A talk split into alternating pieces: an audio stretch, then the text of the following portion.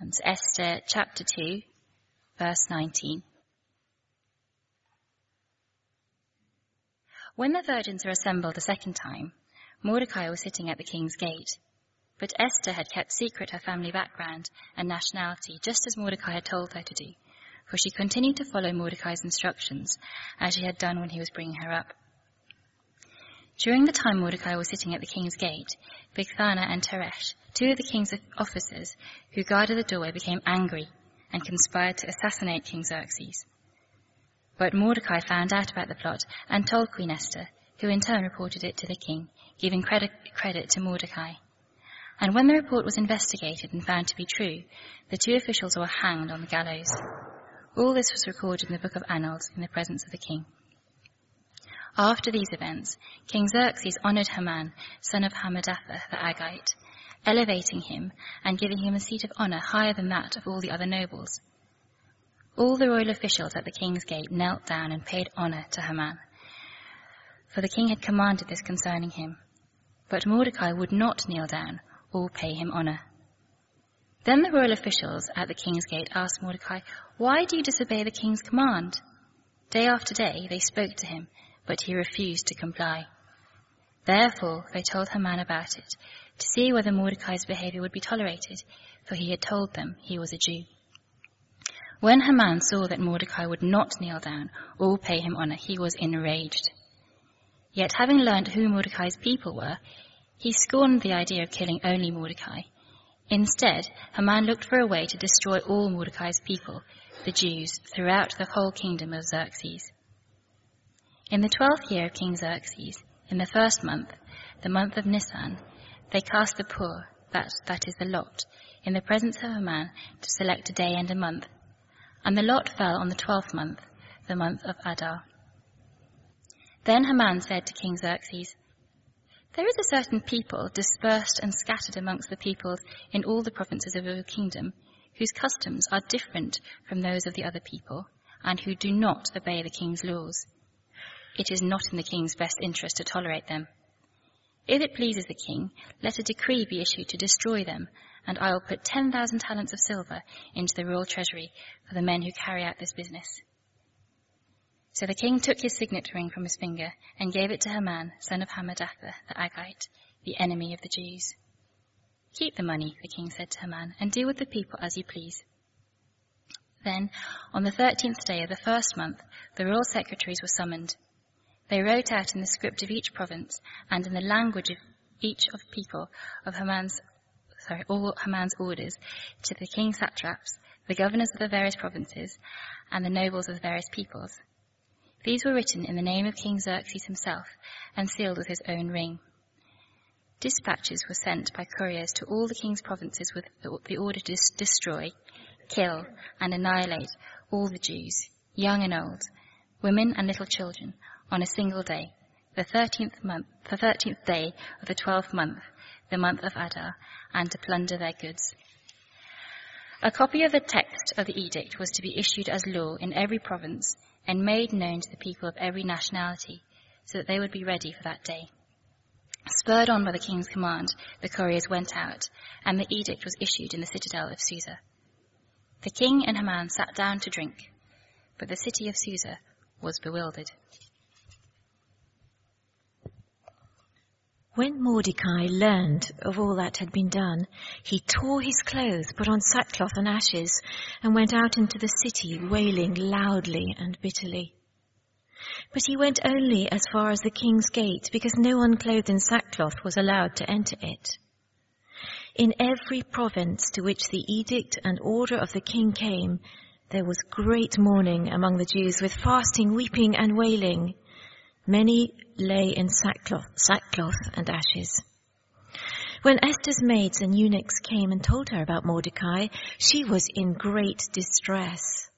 She sent clothes for him to put on instead of his sackcloth, but he would not accept them.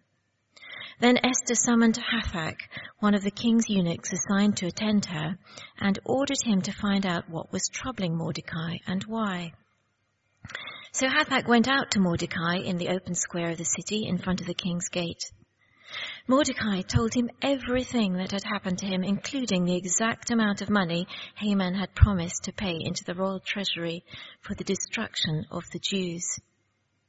He also gave him a copy of the text of the edict for their annihilation, which had been published in Susa, to show to Esther and to explain it to her. And he told him to urge her to go into the king's presence to beg for mercy and plead with him for her people. Hathach went back and reported to Esther what Mordecai had said. Then she instructed him to say to Mordecai, all the king's officials and the people of the royal provinces know that for any man or woman who approaches the king in the inner court without being summoned, the king has only but has but one law, that he be put to death. The only exception to this is for the king to extend the golden scepter to him and spare his life. But thirty days have passed since I was called to go to the king. When Esther's words were reported to Mordecai, he sent back this answer. Do not think that because you are in the king's house, you alone of all the Jews will escape, for if you remain silent at this time, relief and deliverance for the Jews will arise from another place, but you and your father's family will perish. And who knows but that you have come to royal position for such a time as this? Then Esther sent this reply to Mordecai. Go, gather together all the Jews who are in Susa and fast for me do not eat or drink for three days, night or day. I and my maids will fast as you do. When this is done, I will go to the king, even though it is against the law. And if I perish, I perish. So Mordecai went away and carried out all of Esther's instructions. This is God's word. Do keep Esther 3 and 4 open, and let's pray as uh, we hear this part of the story together. God our Father, please help me so to open the story uh, that your Spirit will take it home to our hearts and that we would understand and respond as we ought to today. In Jesus' name, Amen. Well, friends, if you are a Christian, there are people out to kill you. That's the first of the two things I want us to learn this morning. You'll see on the outline at the back of the service sheet. And uh, when I put it starkly like that, you will be thinking to yourself, oh, come off it. It's a sunny day in spring in the middle of civilized London? Are you just trying to scare me? Are you just saying something completely absurd? Is it a gimmick to get my attention? If you're a Christian, there are people out to kill you. But I believe it's true. And actually, there are, there are two things I want us to, to, to get from this part of the story, and that is the first one. This is the second of four episodes into which we've divided the Bible book, the Old Testament book of Esther. And the book of Esther is set about 600 years before Jesus Christ in the Persian Empire, vast empire. And all the Jews, uh, just about, uh, nearly all of them, lived in that empire, scattered around that empire. In episode one, this is the sort of previously in the uh, book of Esther, last week in chapters one and two, the key things that happened were the queen was sacked by King Xerxes because she didn't do what he wanted, and a, a pretty young Jewish girl called Esther is made queen and crowned queen of Persia. That's the main thing that happens. There's something else that happens that's important we'll see in a moment, but that's the main thing. But just glance back, if you will, at chapter 2 and verse 10. Chapter 2, verse 10 Esther, uh, when she's taken into the king's harem, had not revealed her nationality and family background. That is, that she's Jewish, because Mordecai, who is her cousin and her guardian, had forbidden her to do so. Then look on to verse 20. After Esther is made queen, she's kept secret her family background and nationality, just as Mordecai had told her to do. And so in chapters 1 and 2 last week, which was really, we laughed quite a lot last week. We're not going to laugh this week. God willing, we'll laugh next week. But this week is a darker part of the story. But even in that really quite funny part of the story, chapters 1 and 2, we have these two little dark hints that there's something about being one of God's people which is a little bit scary. And so Esther keeps quiet about it. We don't know whether she was right or wrong to keep quiet about it, but there's something going on in the empire that that means it's dangerous to belong to God.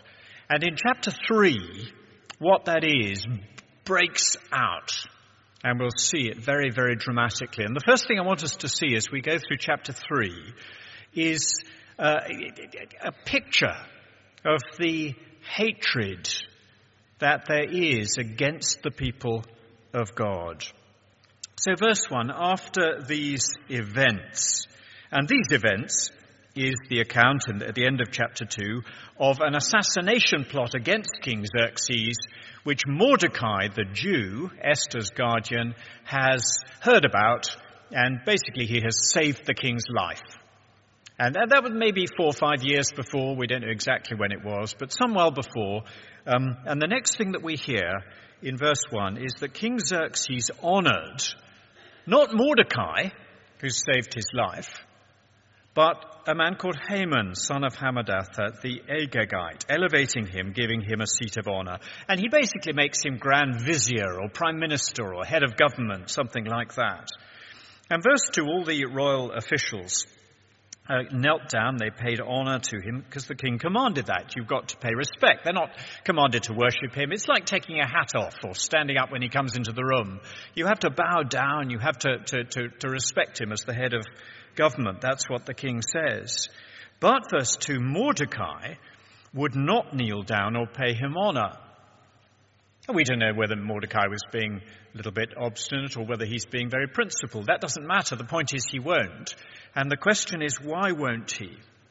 And so the royal officials at the King's Gate, that is in, in Whitehall, as we would put it, or in Washington, D.C., the, the royal officials, Mordecai's fellow civil servants, verse 3, they say, Why? Why do you disobey the king's command? Why don't you stand up when Haman comes into the room? Why don't you show him respect? Day after day, verse 4, they, they speak to him, and he refused to comply. He says, No, I'm not going to do it. I hate that man. And they tell Haman about it eventually, because Haman's been walking around with his head in the air and he hasn't noticed um, that, that, that this man isn't paying him respect. So they tell Haman to see whether it'll be tolerated, because, verse 4, Mordecai has told them that he's a Jew. So it's something to do with being a Jew, and it's something to do with who Haman is. And the first thing I want us to notice that is that what's going on here is much bigger than an office, a petty little office spat. Much deeper. And that the hatred that, that we're going to see is an ancient and enduring hatred. And, and there are various clues in the, in the, in, in the text. Haman is described in verse um, 1 as the Agagite. Scroll back a number of centuries. Agag was the king of a people called the Amalekites at the time of King Saul, the first Israelite king. And Agag was the king of the Amalekites, and he had a thing with, with Saul, which Saul didn't resolve very well. You can read about that in 1 Samuel 15. Scroll back a few centuries before that to the time of the Exodus in Exodus 17, and you'll see that the Amalekites tried to exterminate the people of God as they came out of Egypt and they were traveling through the wilderness. So, right back centuries before, the Amalekites tried to exterminate the people of God. Then you go through to the time of Saul, about 1000 BC, and you find Agag, the king of the Amalekites, fighting against the people of God. Then you scroll right the way forward to around 600 BC, and you find this man Haman, who is described as the Agagite. That may mean he's physically descended from the Amalekites, or it may be a, a term just saying that's the kind of person he is. He's somebody who hates the people of God.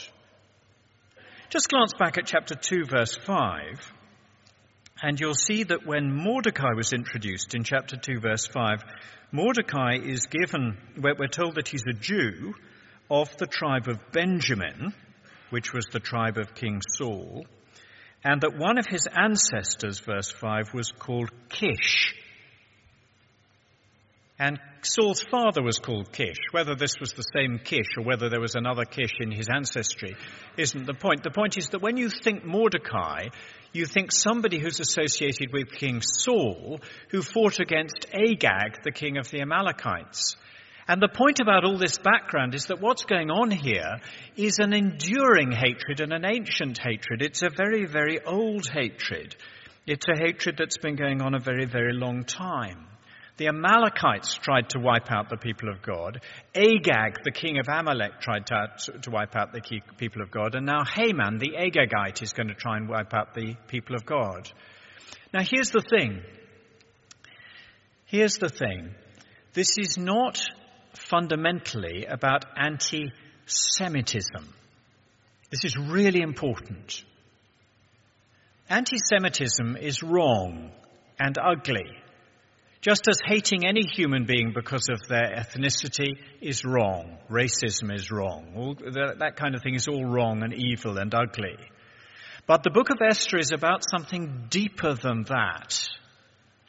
It's about hatred of God and the people of God. And the New Testament says that when you read in this story of Esther about Jews, you're not reading about people who today would be defined by ethnicity. You're reading about people who are the covenant people of God.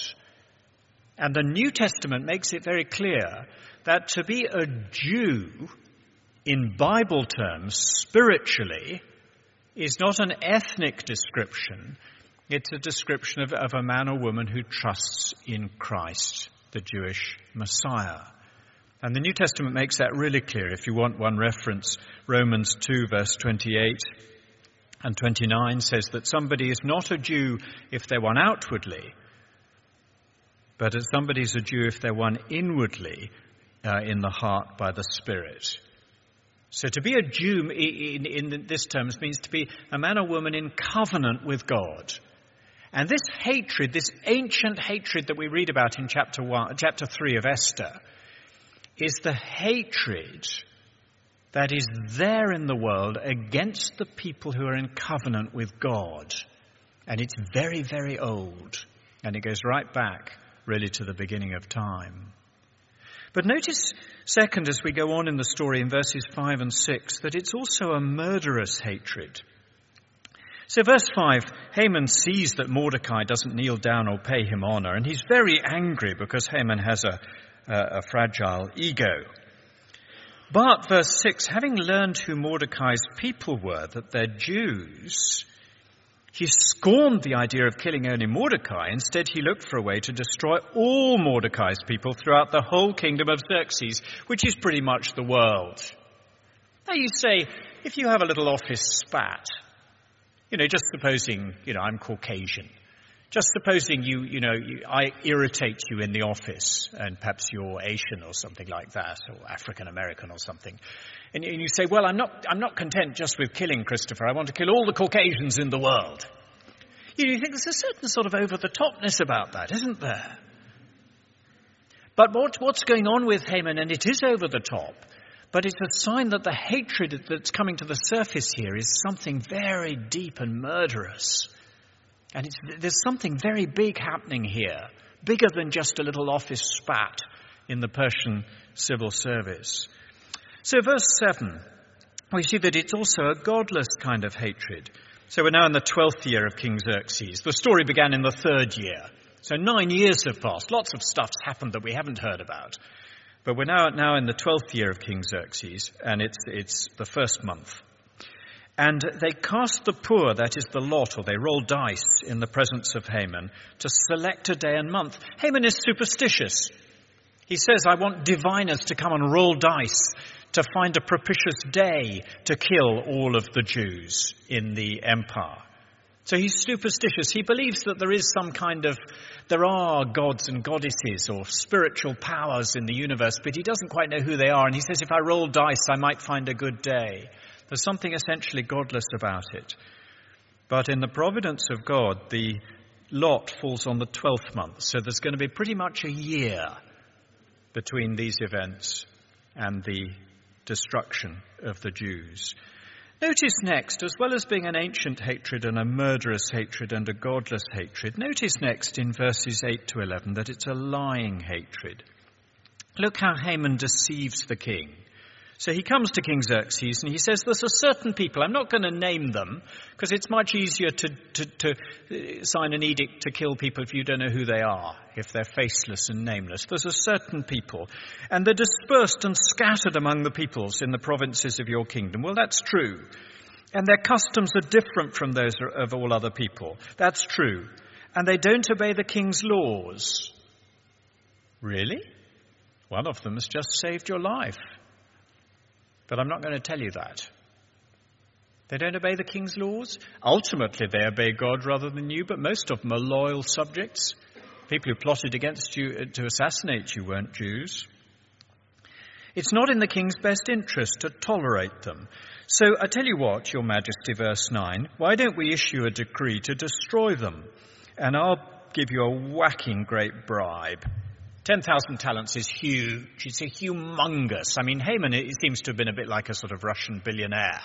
You know, that kind of, um, an, or, you know, that kind of thing. Very, very rich man. So he says, I'll give you pots of money um, to do that, which proves uh, that, that, that it's really a selfish and deceitful thing.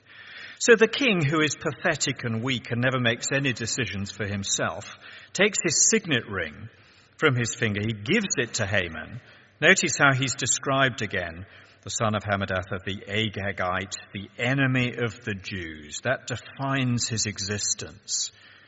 And the king says, Keep the money, which he doesn't really mean, but that's what you say when you're the king. It's like saying you can have half my kingdom. Keep the money and do with the people as you please. And then they write out this edict. And it's a dreadful edict. Just look at verse 13. To destroy, kill, and annihilate all the Jews, young and old, women and little children. It is a dreadful, total hatred. Let's pause there for a moment. What's going on here?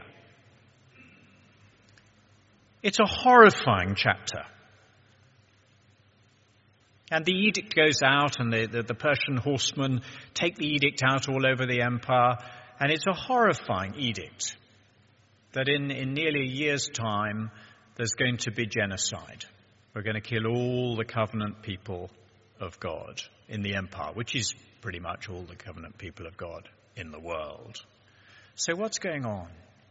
And I think the key is to understand that this hatred goes right back in time. It's an old hatred, and it's murderous and deceitful. And in, in John's Gospel in chapter 8, Jesus says that at the heart of hostility to God and to the people of God, there is one who was a murderer from the beginning and who is the liar and the father of lies. And that at, at the heart of all natural hostility to the people of God is hostility to God, and it's a deep thing.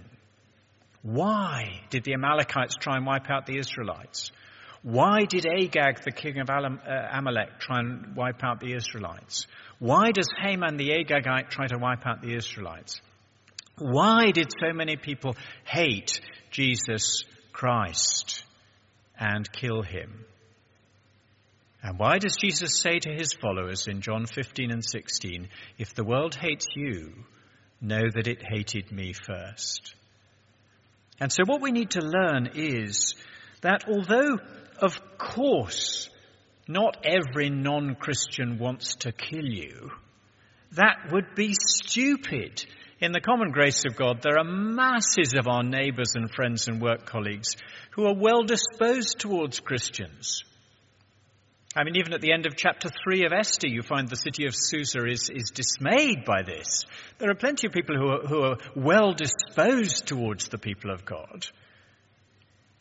So we're not being stupid about this, but what we're saying is that underneath the surface of the empire, of the world, there is a hostility to, to God which sometimes comes to the surface and erupts. The persecuted church in many parts of the world knows that very literally. Jesus Christ knew that very literally. And even if we don't in our lifetimes, and who knows whether we will or, or, or we won't, even if we don't in our lifetimes directly experience persecution that is trying to kill us, we will experience hatred. There will be times when this hostility to God bubbles to the surface. And we need to understand that, that if we're Christian people, we cannot go through life thinking it's all going to, everyone's going to like us all the time. Because if we do that, we're just being culpably naive. And if you're not a Christian, and you're thinking that maybe you'll put your trust in Christ, I really hope you will. But I hope you'll do that with your eyes open. I hope you'll do that not thinking now everybody's going to think I'm wonderful, but understanding that if I follow Jesus Christ and I'm part of the covenant people of God, there will be times when I'll be hated. So that's the first thing. Now here's the second, and this is Esther 4.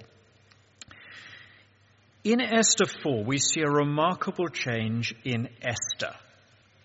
In chapters 1 and 2, Esther has been a sweet, pretty, compliant, young Jewish girl who is chosen to be Queen of Persia because she is pretty and compliant. That's all we know about Esther, really, from chapters 1 and 2. In chapter 4, there's going to be a change in that young woman a very remarkable change, and I want us to, to trace it through.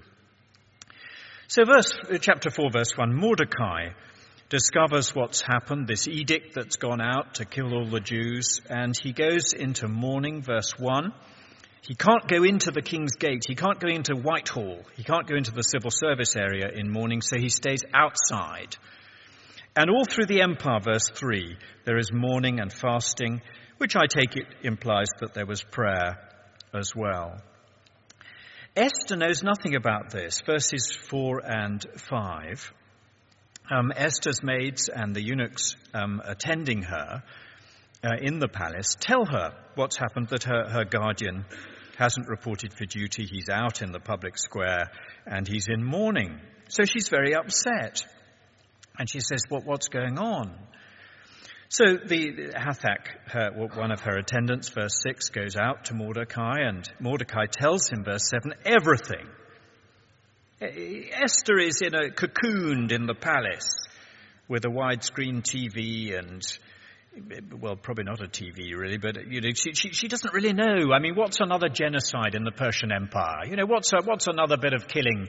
Eh, you know, another edict in the Persian Empire. There she is in the palace. She's cocooned and she's on her own. And Mordecai tells her assistant, Hathach, all that's happened, including the bribe, verse 7. And verse 8, he gives this attendant a copy of the edict for the annihilation of the people of God. And he says, Take it to Esther and urge her, verse 8, to go into the king's presence to beg for mercy. So he goes in, verse 9, and in verses 10 and 11, Esther says, sends a message back which basically says, You've got to be kidding. You've got to be kidding. She says to Mordecai, Everybody knows. She's usually very respectful of Mordecai, but she says, In this case, you, you know, you've got to be kidding. Everybody knows you can't just walk into the presence of the Persian emperor. If you march into the inner court, uh, unless by some miracle he extends the golden scepter to you and says it's okay, Otherwise, you just get killed. That's the deal. And I haven't been called, she says, for 30 days. And as one commentator nicely comments, it's unlikely the king has been sleeping alone. So she says, I haven't been called for 30 days. I've got nothing. I've got no power. All I can offer is my body. And if he doesn't want my body and I haven't been called for 30 days, it's suicidal to march straight into the inner court and, the, and, and to plead with the king. I'll simply be executed. And Mordecai preaches the gospel to her. Look at verse 13. Verse 13, here is the gospel. And he says, Don't think that because you're in the king's house, you alone of all the Jews will escape. For if you remain silent at this time, nobody knows she's a Jew in the palace, at least the king doesn't. If you remain silent at this time, relief and deliverance for the Jews will arise from another place. That's the gospel. Mordecai understands that if God makes a promise that he's going to save the world through a people, he's going to keep that promise. Somehow the Jews are going to be saved. Somehow the covenant people are going to be saved. Somehow the Messiah is going to come. Somehow God will keep his promise, he says. That's the gospel, verse 14. But you and your father's family will perish you'll perish. If you don't, either you identify yourself with the people of God at this time, in which case you will be rescued, or you don't, in which case you think you're going to be safe. You think you're with the majority, you think you're with the culture and the world, and you think that's the easier way to live. But in the end, you're the one who's going to lose out. And then he says those famous words, verse 14, and who knows but that you have come to royal position for such a time as this. Who knows? Who knows whether the fact that the previous queen got sacked nine years before didn't just happen? Who knows whether the beauty contest and you winning the beauty contest and you becoming queen, who knows who knows whether all that strange train of events in chapters 1 and 2, who knows whether all that stuff in your life hasn't brought you to this position for such a time as this? So here's the gospel, says Mordecai to Esther. You need to understand that the covenant God has made a covenant promise to his people. And you need to understand that now is the time when you stand publicly with his people. And you exercise faith and you courageously identify yourself as one of the covenant people of God. Who knows? But you may not, but, but that you've come to royal position for such a time as this. And wonderfully, something changes in Esther, verse 15, 16. Go, she says, gather together all the Jews who are in Susa and fast for me. Don't eat or drink three days, night or day, and I and my maids will fast as you do. And when this is done, I will go to the king, even though it's against the law, and if I perish, I perish. And from that moment on, Esther changes. We'll see this again next week. There's a tremendous transformation in Esther from being a, a sweet, pretty, pliable, girl who may or may not have any faith in God, we have no idea at the beginning of the story whether she does or doesn't. But Mordecai preaches the gospel to her, and it seems that she believes it. And from this point on, Esther begins to take initiatives. Esther begins to hold herself with dignity. Esther acts with courage and wisdom because she believes that she has been brought to royal position for such a time as this. And she anticipates in some way a greater believer who was brought to a position for such a time as this, a position where he will face the ancient enemy the one whose will, murderous, deceitful will it is to, to destroy all the people of God, where he will face him head to head at such a time as this.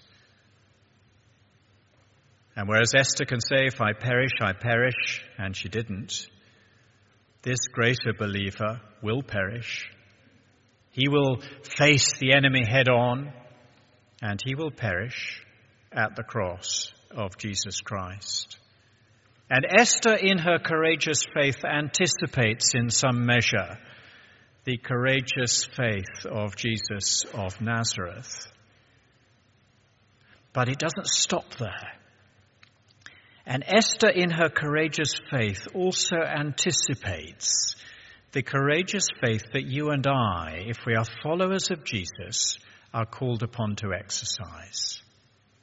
I wonder if we told our stories, whether a number of us here wouldn't say, I wish my family were different from what it is. I wish my circumstances were different. I wish I lived somewhere different. I wish I wasn't working for this particular boss or partnership or company. I wish some things were different for me. And it's as though this word that came first to Esther and is fulfilled in Jesus comes also to us. Who knows? Who knows? But the particular circumstances, all the things that seem to other people just to be flukes and chances, that have led you and led me to be where we are now, with our particular family, our particular people we live with, our particular neighborhood, our particular work colleagues, our particular circumstances, who knows? But God may not have organized these things for us so that we are where we are, when we are, for such a time as this. And maybe even this week for some of us, the opportunity to speak courageously for Jesus Christ, to identify ourselves, to say, yes, I am one of, I do belong to Jesus, I am one of God's people, to take that risk and it may be that God, in some smaller way, has put us where He's put us for such a time as this. So this morning we've, we've, we've, we've learned to be realistic about the hatred and the hostility. That there is a deep and ancient hostility to God and to all who will identify themselves with God's people. And we've got to be realistic about that. That is how it is. We've learnt the gospel that God will keep his promises. Relief and deliverance for the Jews will come. For all the people who belong to Christ, Jew and Gentile, who are in covenant with God through Christ, relief will come, deliverance will come, rescue will come, God will keep his promises. But we're left with that challenge.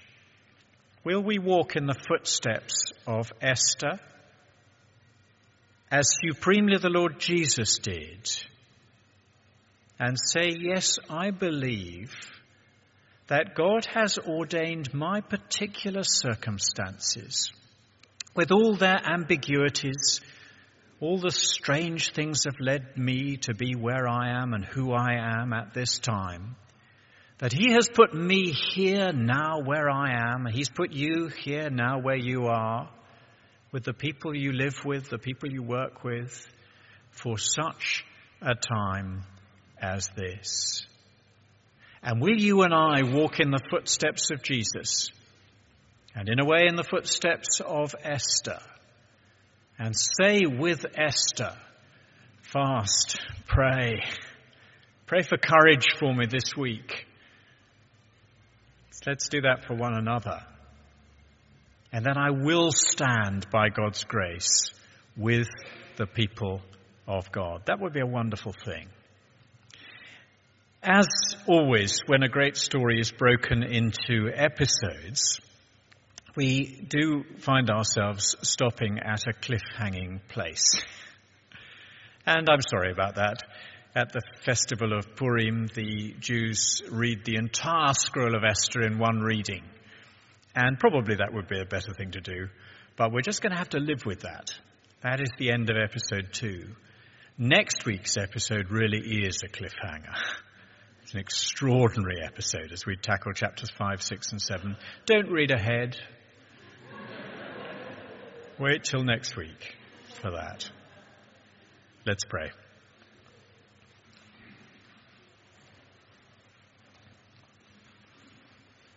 God our Father, we thank you for warning us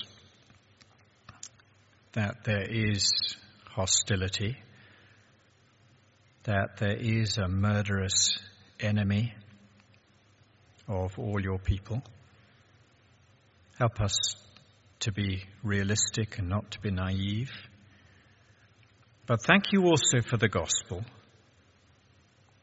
Thank you for Esther and her courageous faith. Thank you for the Lord Jesus. Thank you that you took him to the cross for such a time as this. And in our little ways and our little circumstances, we pray that in our small ways we too might be those who walk in Esther's footsteps. And we pray that you would give us that strong confidence with all the frustrations in our lives, the things that we wish were other than they are. We pray that you would give us the confidence that in your providence you too have brought us to where we are for such a time as this. Help us to trust you, we pray. In Jesus' name. Amen.